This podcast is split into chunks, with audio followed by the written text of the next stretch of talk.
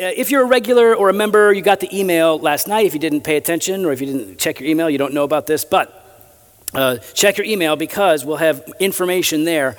Uh, starting next Sunday, you will no longer have to register uh, to attend a service, whether it's 9 a.m. or 11 a.m. Right? You can just show up. We're not doing the registration thing anymore.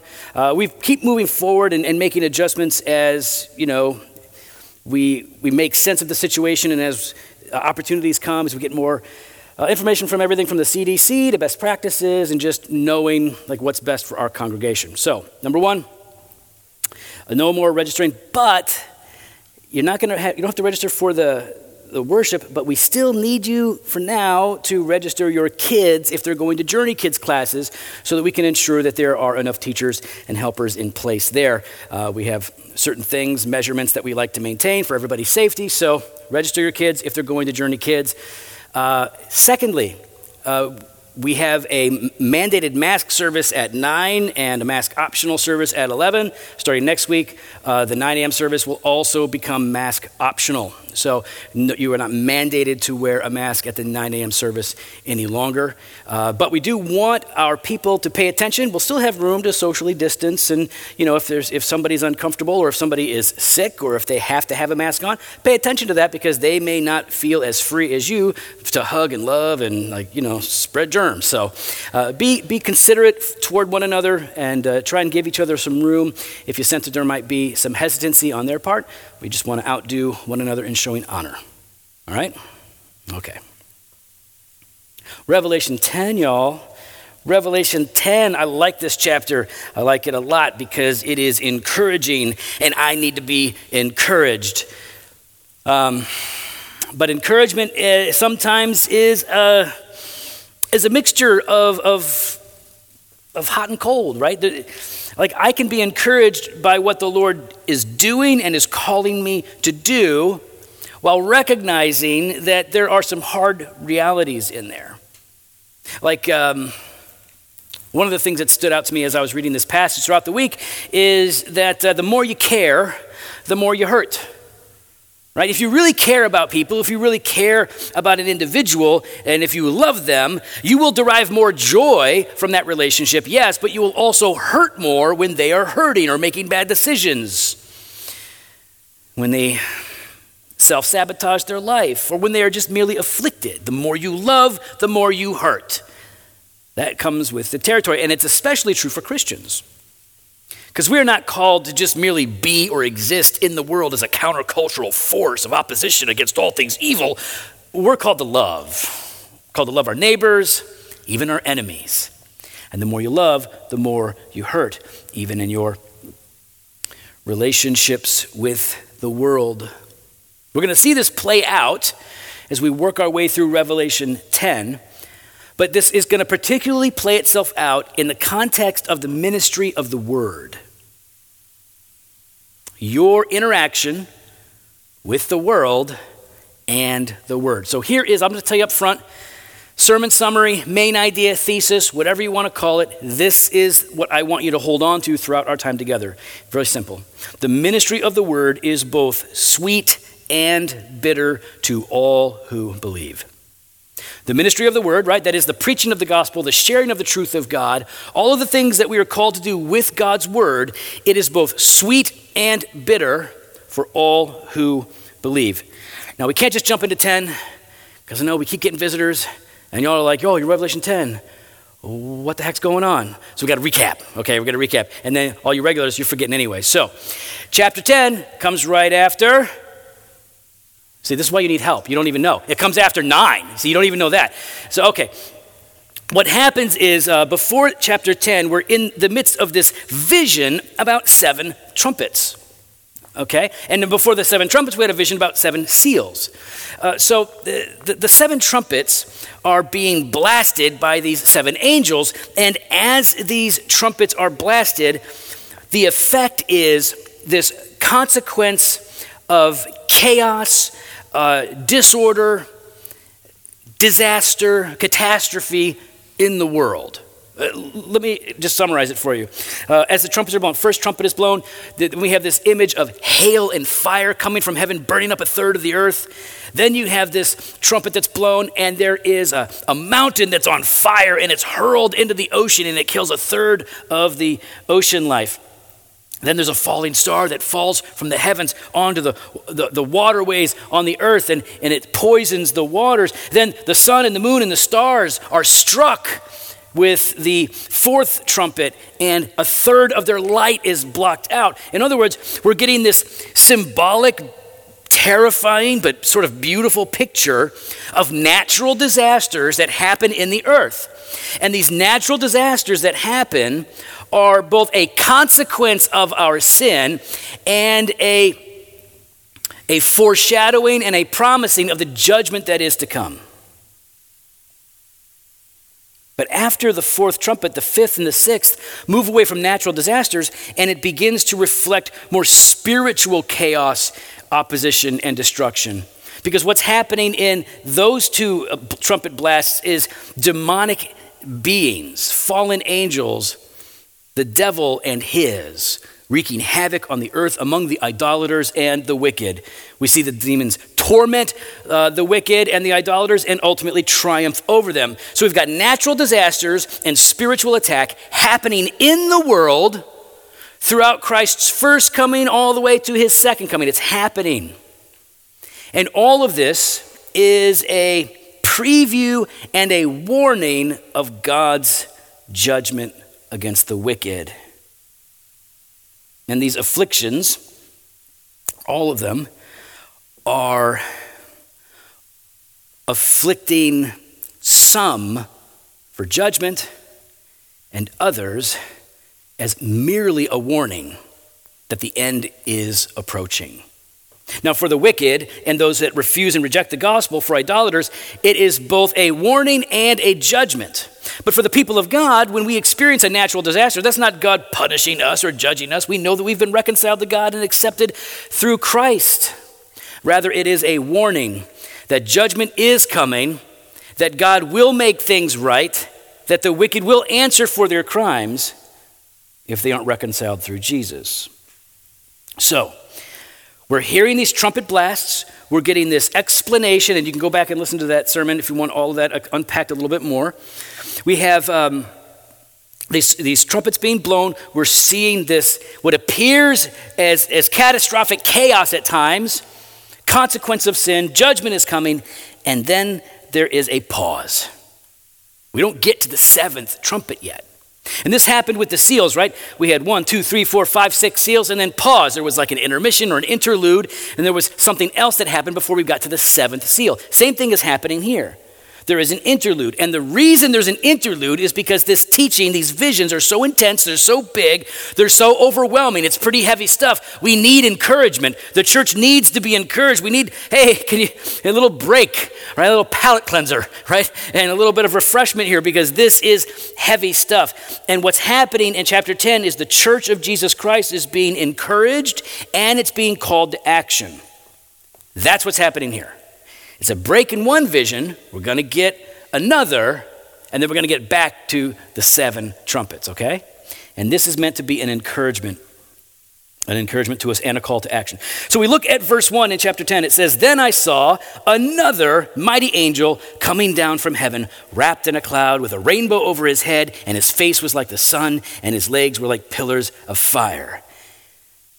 New vision, new angel, who dis? Like, we don't know, like, this is different. This it says it's an angel, but it's described in a very unique way. It, in fact, a lot of scholars would argue that this angel isn't just an angel, this is the angel of the Lord, meaning this is Jesus Christ. It's another way of talking about Jesus. And the reason that they draw that conclusion is because, oh, I saw another mighty angel coming down from heaven wrapped in a cloud coming down from heaven to earth. We're going to see that his feet are planted on both earth and sea. But he's coming down and he's wrapped in a cloud. If you read the Old Testament and then even go into the New Testament and start to trace the use of clouds being wrapped around beings or associated with beings, you will see that they are attributing the, the presence of God to a particular moment or event. God is the one who is coming down in clouds. People see the clouds. They know God is there. They hear his voice. This is something that's associated with divinity, not just angels. For example, when Israel was wandering in the wilderness, you can read about it in Numbers 14 and other places as well. But when Israel is wandering through the wilderness, they are led by God, His presence. And how do they know that He is there? How do they see His presence? There is a pillar of smoke or a cloud during the day, and that cloud seems to lighten up like it's on fire at night. The pillar, the presence God is there with them. Even when uh, Moses is on Mount Sinai and God is interacting with him and giving them law and establishing this covenant for Israel to function as, as, a, as a people. We read this in Exodus chapter 19, verse 9. And the Lord said to Moses, Behold, I am coming to you in a thick cloud, that the people may hear when I speak with you and may also believe you forever. Now, this, this means that God is present. In fact, not only is this associated with God and God as God the Father, this cloud idea, motif, is specifically associated with the Son of God, the second person of the Trinity. It's associated with Jesus in more than one place. One of the big ones is Daniel chapter 7. Here we have a prophecy, a vision that includes God the Father and God the Son. It says, I saw in the night visions. This is Daniel 7:13. I saw in the night visions, and behold, with the clouds of heaven there came one like a son of man, and he came up to the Ancient of Days, and was presented before him. And to him was given dominion and glory and a kingdom that all peoples, nations, and languages should serve him. His dominion is an everlasting dominion which will not pass away, and his kingdom one that shall not be destroyed. That's Jesus, right? I mean, that's I think most of us understand that. We've interacted with this passage before, and even if you haven't, sounds like Jesus, the Father giving to a Son of Man a kingdom and people to serve him and worship him. We're talking about the Lord. But how does he come? He comes with the clouds of heaven. This angel appears wrapped in the clouds. In fact, it, listen to Revelation chapter 1. Just listen. Revelation chapter 1, verse 7. Speaking of Jesus, behold, he is coming with the clouds, and every eye will see him, even those who pierced him, and all the tribes of the earth will wail on account of him. Of him. Even so, amen. Jesus comes in the clouds. He's exalted. He is God incarnate. It, that's not the only reason why a lot of scholars will argue this is Jesus. And I, I actually agree with them. It's either Jesus or it's an angel sent from Jesus to reflect Jesus to them, which is too many steps for me. I like it being Jesus. So there's another reason. It's also it's this rainbow, right? It says uh, not only is he wrapped in a cloud in 10:1, also with a rainbow over his head we see the rainbow associated with God, God's covenant faithfulness, his promises, right? The Noahic covenant. But we also see it coming up in particular visions around God himself. So, one example would be uh, Ezekiel uh, chapter 1, starting in verse 26. Here's a vision. We're in the middle of the vision here. Above the expanse, over their heads, there was a likeness of a throne in appearance like sapphire. And seated above the likeness of a throne was a likeness with a human appearance. And upward from what had the appearance of his waist, I saw, as it were, gleaming metal, like the appearance of fire enclosed all around. And downward from what had the appearance of his waist, I saw, as it were, the appearance of fire. And there was brightness around him, like the appearance of the bow that is in the cloud on the day of rain so is the appearance of the brightness all around. This, this vision, this picture, this crazy picture of divinity, of God, and rainbows are frequently associated with it. In fact, I mean, even, even in Revelation, we just, we just saw this. We go back to Revelation chapter 4. Right? In uh, Revelation 4, we have this uh, the throne in heaven. Right? We see the throne in heaven, the Lord is sitting on the throne.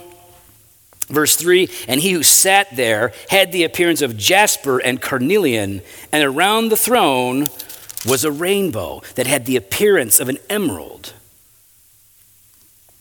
This angel, descending from heaven to earth, wrapped in a cloud, has a rainbow above his head. And there's more. He's got this bright, brilliant, shining face. I'm just going to read one passage. Revelation 1:16. Just listen. Speaking of Jesus in this vision, in his right hand he held seven stars, and from his mouth came a sharp two edged sword, and his face was like the sun, shining in full strength. The angel is the Son of God. I could be wrong. If it's not him, it's an angel that's supposed to represent and reflect Christ in some way. And you can see how this works. This angel, who has legs like pillar of fire, I have the opposite. Mine look like sticks of ice. They're, they're translucent, uh, they're very cold, and there's hardly any circulation in them, and they're, they're, not, they're not good to look at. He's got these pillars of fire. And again, it's probably a reference. I mean, we're we're basing it on what we've seen throughout Scripture, right? Pillars of fire, it's a dramatic picture, it's a powerful picture, so it, it, indicates sovereignty and authority. But it also could be associated with the pillar of smoke or pillar of cloud and fire that led Israel through the wilderness until they entered the promised land. Here is Christ. And he has in his hand a little scroll that's open. You see it in verse 2. He had a little scroll open in his hand, and he set his right foot on the sea and his left foot on the land, and he called out with a loud voice. Little scroll. He has a little scroll in his hand. Little scroll in comparison to the other scroll that we read about before, right? You guys remember Revelation 5? The scroll, big scroll, seven seals. We know it's a big scroll because it can have seven seals on it. And not only does it have seven seals on it, when, you, when Jesus and only Jesus can open that scroll, as he does, contained inside the scroll is all of God's plans for redemption and judgment. Everything, all that he will accomplish in the world for his glory is unraveled in that scroll. But here, it's a little scroll it's a scroll that can be opened in the hand, seen at once. It's like a, it's like a piece of paper. You can see it all at once. He's got this message. It's a message. And as he holds this message, this angel, this angelic being, Christ, is standing on both sea and land. You know, it's like, it's almost like all authority in heaven and on earth has been given to him, like the sea and the land is his. It's almost like, it's almost like the earth is his footstool. You know what I'm saying? This is Christ standing, coming to earth to be present with us, and he holds this scroll. And he roars like a lion. Listen to this. He called out with a loud voice, like a lion roaring when he called out, the seven thunders sounded. So you, you get this. This sovereign being, standing large, looming over all creation, owning it, speaks loud with like a roar. It sounds like seven thunderclaps just rolling across the sky. That idea of a voice like a roaring lion, sounding like thunder, is frequently associated with the voice of God. This, this is God speaking in some way.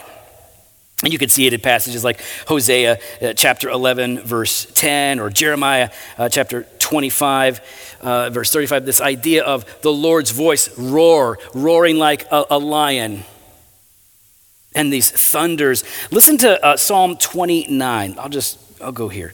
Psalm 29. How quickly I can get here.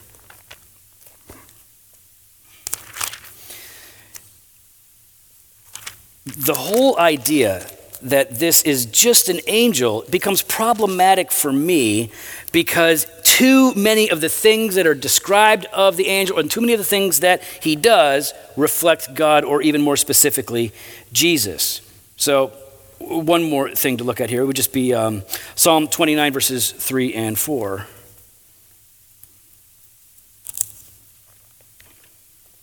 The voice of the Lord is over the waters, the glory of God thunders. The Lord over many waters. The voice of the Lord is powerful. The voice of the Lord is full of majesty. So he speaks. The voice of God speaks. But look at what happens. When the, this is verse 4, when the seven thunders had sounded, I was about to write, but I heard a voice from heaven saying, Seal up what the seven thunders have said and do not write it down. So John's doing his thing. John's being John. He's like, I'm writing everything down. This is awesome. I'm going to record everything. I'm going to share it. It's going to go all over the place. And then people are going to misinterpret it and make bad movies, but it's still going to be used by the Lord. It's going to accomplish great things. So he's writing everything down. And as he begins to write down the seven thunders, this thing that was just uttered, the voice from heaven, God says, Don't write that down. Don't. Leave it off. You can know it, but you can't share it, which might sound weird, right? Well, why? I thought the whole point of revelation was to reveal things. And that's true. 99% of the time, when God reveals something, uh, that revelation is then shared and proclaimed and heralded all over. But there are times when he reveals something to a limited audience, like the Apostle Paul.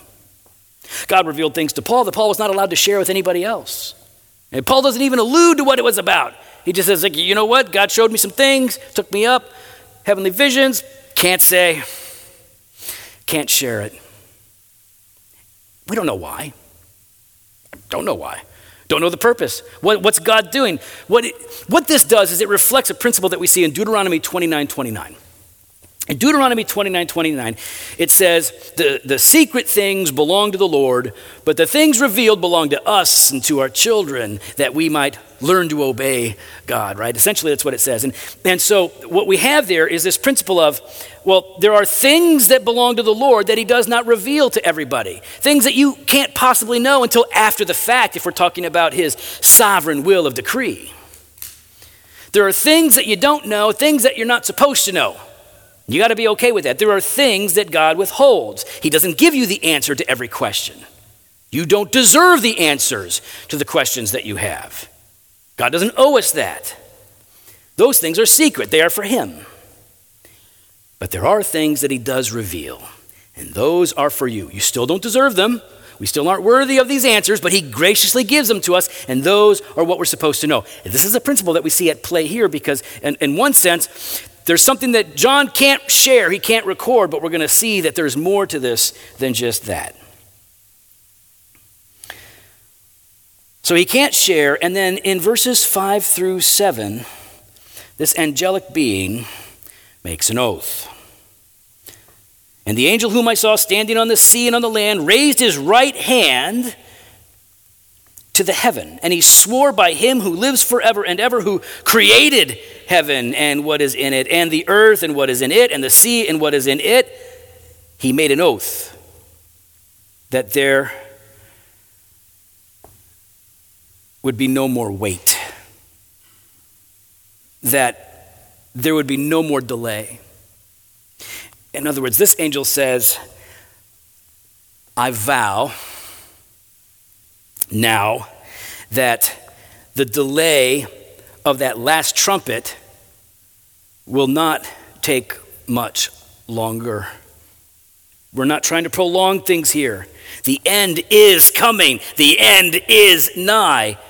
And so you're, you're yearning for it. The, the church is waiting for it because we see suffering, affliction, and death, and evil, and satanic attacks. We see all of these things happening. We experience persecution and hardship. We see the world being led into hell by the devil. Lord, when are you going to make it right? When are you going to make it stop? When's that seventh trumpet going to sound and the final day of the Lord going to come? The angel says, Well, there won't be more delay. Just, we're getting there. So he swears, and before he makes this oath, he swears. Some people get tripped up. Let me just make it uh, a small aside here. I know some people are like, well, I thought, I thought Jesus said, don't swear, just let your yes be yes and your no be no. So oaths, oaths were bad. Some people think oaths are bad, you shouldn't swear. Um, a couple of problems with that. One is uh, the Old Testament uh, c- commands and permits oaths to be taken for serious occasions if you take the name of the Lord properly, not in vain. You're, you're using the Lord's name to bring a sense of veracity to what you're saying when you are doubted or when there is a question. In the New Testament as well, uh, people are swearing all the time. Uh, not like you all swear. I mean, like they swear oaths, right? They swear oaths. And it was like um, Paul does it all the time. Paul's always saying uh, things like, uh, as God is my witness, because God is my witness. God bears witness to the truth that I'm saying. He frequently he swears to God all the time to about serious matters to bring a sense of urgency to what he's saying and to let people know that he's very serious. So the angel is here, Christ is here, swearing to the Father, saying, The end is nigh. No more delay. The seventh trumpet is coming, and this is a comfort to God's people who are yearning for the end because the end for us is the beginning of paradise. It's the end of disasters. It's the end of death. It's the end of deceit. It's the end of temptation. It's the end of our sin and the sin that's in the world. And then John is invited to do something very strange. Look at verse 8. Then the voice that I had heard from heaven spoke to me again, saying, Go take the scroll that is open in the hand of the angel who was standing on the sea and on the land. So I went to the angel and told him to give me the little scroll. And he said to me, Take it and eat it. It will make your stomach bitter, but in your mouth it will be sweet as honey. And I took the little scroll from the hand of the angel and I ate it. And it was as sweet as honey in my mouth, but when I had eaten it, my stomach was made bitter. And I was told, you must again prophesy about many peoples and nations and languages and kings. This is giving us a picture of the ministry of the word and what the church is supposed to be doing now until that last trumpet is blown, until the day of the Lord gets here. See, we're comforted to know the end is near, but we're also called to action. And the call to action is to preach God's word, to hold out the word of the gospel to others that they may be saved from the wrath to come. The voice says, Go and take it. Go and take. Almost sounds like Matthew 28, right? Go and make disciples of all nations. Go and take that scroll, that little scroll out of the angel's hand. Take it. And so when he goes and he asks the angel, the angel's like, Yeah, now eat it. This is strange, right? It's so weird. It's weird, but it's amazing. It, it, it, it, it's, it's dreamlike, right? It's the kind of thing like that doesn't work. You can't eat a scroll, but in the vision, you can. He's given the scroll, he's told to eat it, and when you eat it, it's going to be sweet. It's going to taste yummy. You're going to love it, but it's also going to be bitter. It's going to be bitter in your stomach. There's going to be something about it. It is a good thing, but it's going to have this other alternate effect on you as well. By the way, the whole idea of eating the scroll, now that's not unique here. Uh, we, we see this in, uh, in, back in Ezekiel. I mean, a, a lot of these things that happen in Revelation are connected to other visions so that we can get a consistent sense of, of what's being communicated here. But look at Ezekiel chapter 3. In Ezekiel 3, again, the Lord speaking, there's a vision and he said to me, Son of man, eat whatever you find here. Eat this scroll and go. Speak to the house of Israel. So I opened my mouth, and he gave me this scroll to eat. And he said to me, Son of man, feed your belly with the scroll that I give you, and fill your stomach with it. Then I ate it, and it was in my mouth as sweet as honey. And he said to me, Son of man, go to the house of Israel and speak with my words to them. This is what's happening here. John eats the scroll and he is ingesting the very word of God to be shared with others. It's going to be sweet, but it's going to be bitter. Sweet is easy. If you're a believer, you have found sweetness in the word of God. You, you found it because in the Word of God, there are promises and blessings, the revelation of God Himself, just to understand, to begin to understand, to begin to scratch the surface of how beautiful our God is. That's grace. to understand his, his purpose and his intentions and the things that he is doing and how he has saved us and rescued us and forgiven us, and then how he is sanctifying us and changing us progressively and helping us to become not just better people in the world, but better reflections of our Creator. He is restoring our humanity. The Word of God is sweet in all of these ways. In fact, in Psalm 119 and in Psalm 19, we read that metaphor, right, that it's sweet like honey, a few times. Let me just read one Psalm 19:10. Psalm 19 is all about revelation, right? The first half is about God's revelation in nature, second half is all about God's revelation in Scripture. So general revelation, and special revelation. Once he starts running through all of the ways in, in, in, which God's revelation is glorious and good, says this in verse 10 More to be desired are they, that is, God's rules, his commandments, his precepts, the verses, right? Like our, our, the scripture.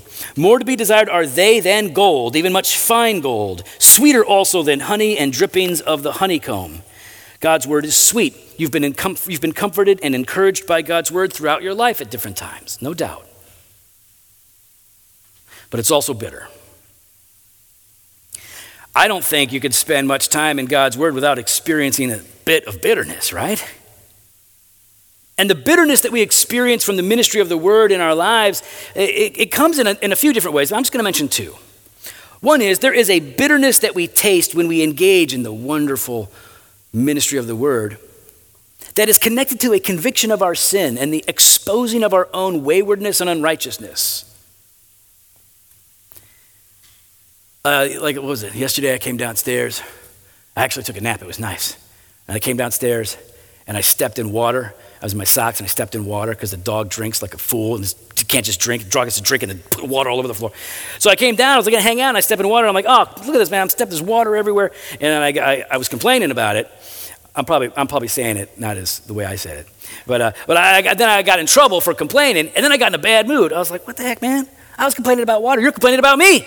I wasn't mad at, I was mad at water, but you're mad at me about being mad at water. And I got all upset. And, uh, and I was, I was getting frustrated about it. And I kind of went I did my own thing. And I was experiencing a kind of bitterness. And what was happening is God was beginning to put pressure on my heart and on my mind because I was breaking his law. I was being a person of complaint. I was an ill mannered, unappreciative, self centered person who was upset because water got on his toes. You, get, you feel the bitterness when you're convicted, right? When you, when you sense your, not only your unworthiness, but your worthiness of being damned. That's bitter. But that's another kind of bitterness that we experience through the ministry of the word. And you only experience this if you're doing the ministry of the word correctly. Meaning that you engage in the ministry of the word out of a sense of love for God and love for others. Because, like I said, the more you care, the more you hurt. The more you love, the more joy and the more sorrow you will experience. And when you are sharing God's word, like John is called to, like Ezekiel was called to, like you all are called to be ambassadors of Christ, we are all called to represent Jesus and to testify, to witness, to hold out the hope of the gospel. If we do this with a sense of love and urgency for the people that God has put in our lives, and they say no, and they reject it, and they walk away, we know that they're walking into destruction. We know that they're, they're not just choosing an alternate path, we know that they're walking to hell. And it should grieve us, it should be bitter to the taste. Not because there's anything wrong with God's word, it's wonderful, but because they don't see it. They haven't yet tasted how sweet the honey is. There's pain in our hearts when we see people reject the world. Paul talks about this in Romans chapter 9. Check this out Romans chapter 9, he says in verse 1, I'm speaking the truth in Christ. Oh, you know what he's doing there? He's swearing. ha! I'm speaking the truth in Christ. I am not lying. My conscience bears witness in the Holy Spirit. Oh, bro, we, okay, we believe you. You're being super serious. You're telling the truth three times. Okay. I have great sorrow and unceasing anguish in my heart. Bitterness. For I could wish that I myself were accursed and cut off from Christ for the sake of my brothers, my kinsmen according to the flesh. They are the Israelites. He's brokenhearted. He tastes bitterness because the people that he loves, his people, the Jews, who had the covenants and the promises and the law, the land, they had all of it, all of it pointing to Jesus. He's, he tastes the bitterness because they're not embracing the Messiah that was sent for them. He says, they are the Israelites, and to them belong adoption, the glory, the covenants, the giving of the law, the worship, and the promises. To them belong the patriarchs, and from their race, according to the flesh, is the Christ, who is God over all, blessed forever. Amen. But they did not receive him. And so the word, the ministry of the word, produces a bitterness in Paul. It doesn't make him bitter, it tastes bitter because his heart hurts because the ministry of the word is both sweet and bitter to all who believe. Listen, you don't experience this kind of bitterness if you don't love your neighbor, if you don't love people. Right? If you're just, I mean, I don't know why you would share the gospel anyways if you didn't. Maybe out of a sense of naked duty, like, well, I'm supposed to do it, so I'm going to share the gospel. And they say, no thanks, loser, Christian loser, I'm out of here. You just, you're dumb. Uh, and if you're just like, all right, cool, man, you do you. Did you not grieved about it? That, uh, do you love them? Are you concerned for them? Are you burdened for them? Jesus wept over Jerusalem. The prophets weep over their people because the ministry of the word is both sweet and bitter. So, when you look at chapter 10, you have this interlude at the end of this vision of seven trumpets being blown that demonstrate all that is happening as these warnings and acts of judgment against the wicked. Before we get to the seventh, we have this interlude where the people of God are encouraged. Christ is with you, He's given you His word, and the end is nigh. So, be active in this ministry, but expect both sweetness and bitterness. Yes, wait for the day of the Lord. It's a day of rejoicing. It is the most important event that will ever happen in our lives, of course. But don't be passive, be active. You see, we have eaten the scroll. As the church, as Christians, we, we've eaten the scroll. We, we have the Word of God inside of us. That doesn't mean that the Word of God is in you and it's whatever you want it to be. It means the revelation that God has given us has been read and received by us, and now it dwells in our hearts by faith. We hold it, we hide it in our hearts. It forms us and makes us. And because of this, we experience both the sweetness and the bitterness. We proclaim this word to all with the hope, the eager hope, anticipation, and prayerful agony that more will be converted. Like Paul says in Romans 10, starting in verse 8. He says, What does it say? The word is near you, it's in your mouth and in your heart. That is the word of faith that we proclaim. Because if you confess with your mouth that Jesus is Lord and believe in your heart that God raised him from the dead, you will be saved. For with the heart one believes and is justified, and with the mouth one confesses and is saved. For the scripture says, Everyone who believes in him will not be put to shame. For there is no distinction between Jew and Greek. For the same Lord is Lord of all, bestowing his riches on all who call on him. For everyone who calls on the name of the Lord will be saved. How then will they call on him in whom they have not believed? And how are they to believe in him of whom they have never heard? And how are they to hear without someone preaching? And how are they to preach unless they are sent?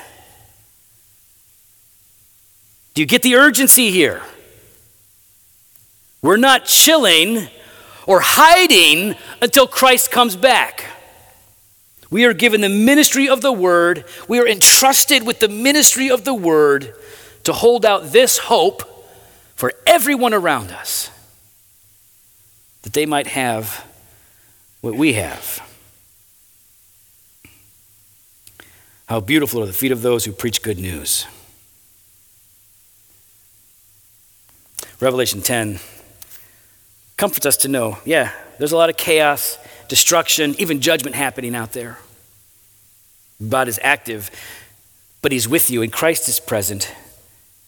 And in the midst of all of this, you are sealed, You are protected, and you are called to go out and to proclaim that word that you know so well, it's as if you have eaten it. Let's pray. Father in heaven, we ask that you would teach us beyond what we're going to think about, even just in the short time that we have here, that you would cause our faith to grow, our understanding of you and your ways and your word. We want it to be clear and sharp and strong. Lord, we want to know what it means for us so that we can in turn share it for others. We pray, God, that you would be pleased to allow us to see more people enter the kingdom of heaven as we share this good news, whether they join our church or not. Help us to see more pass from death to life, to be taken from the kingdom of darkness and damnation and transferred into the kingdom of life and light. In Jesus' name, amen.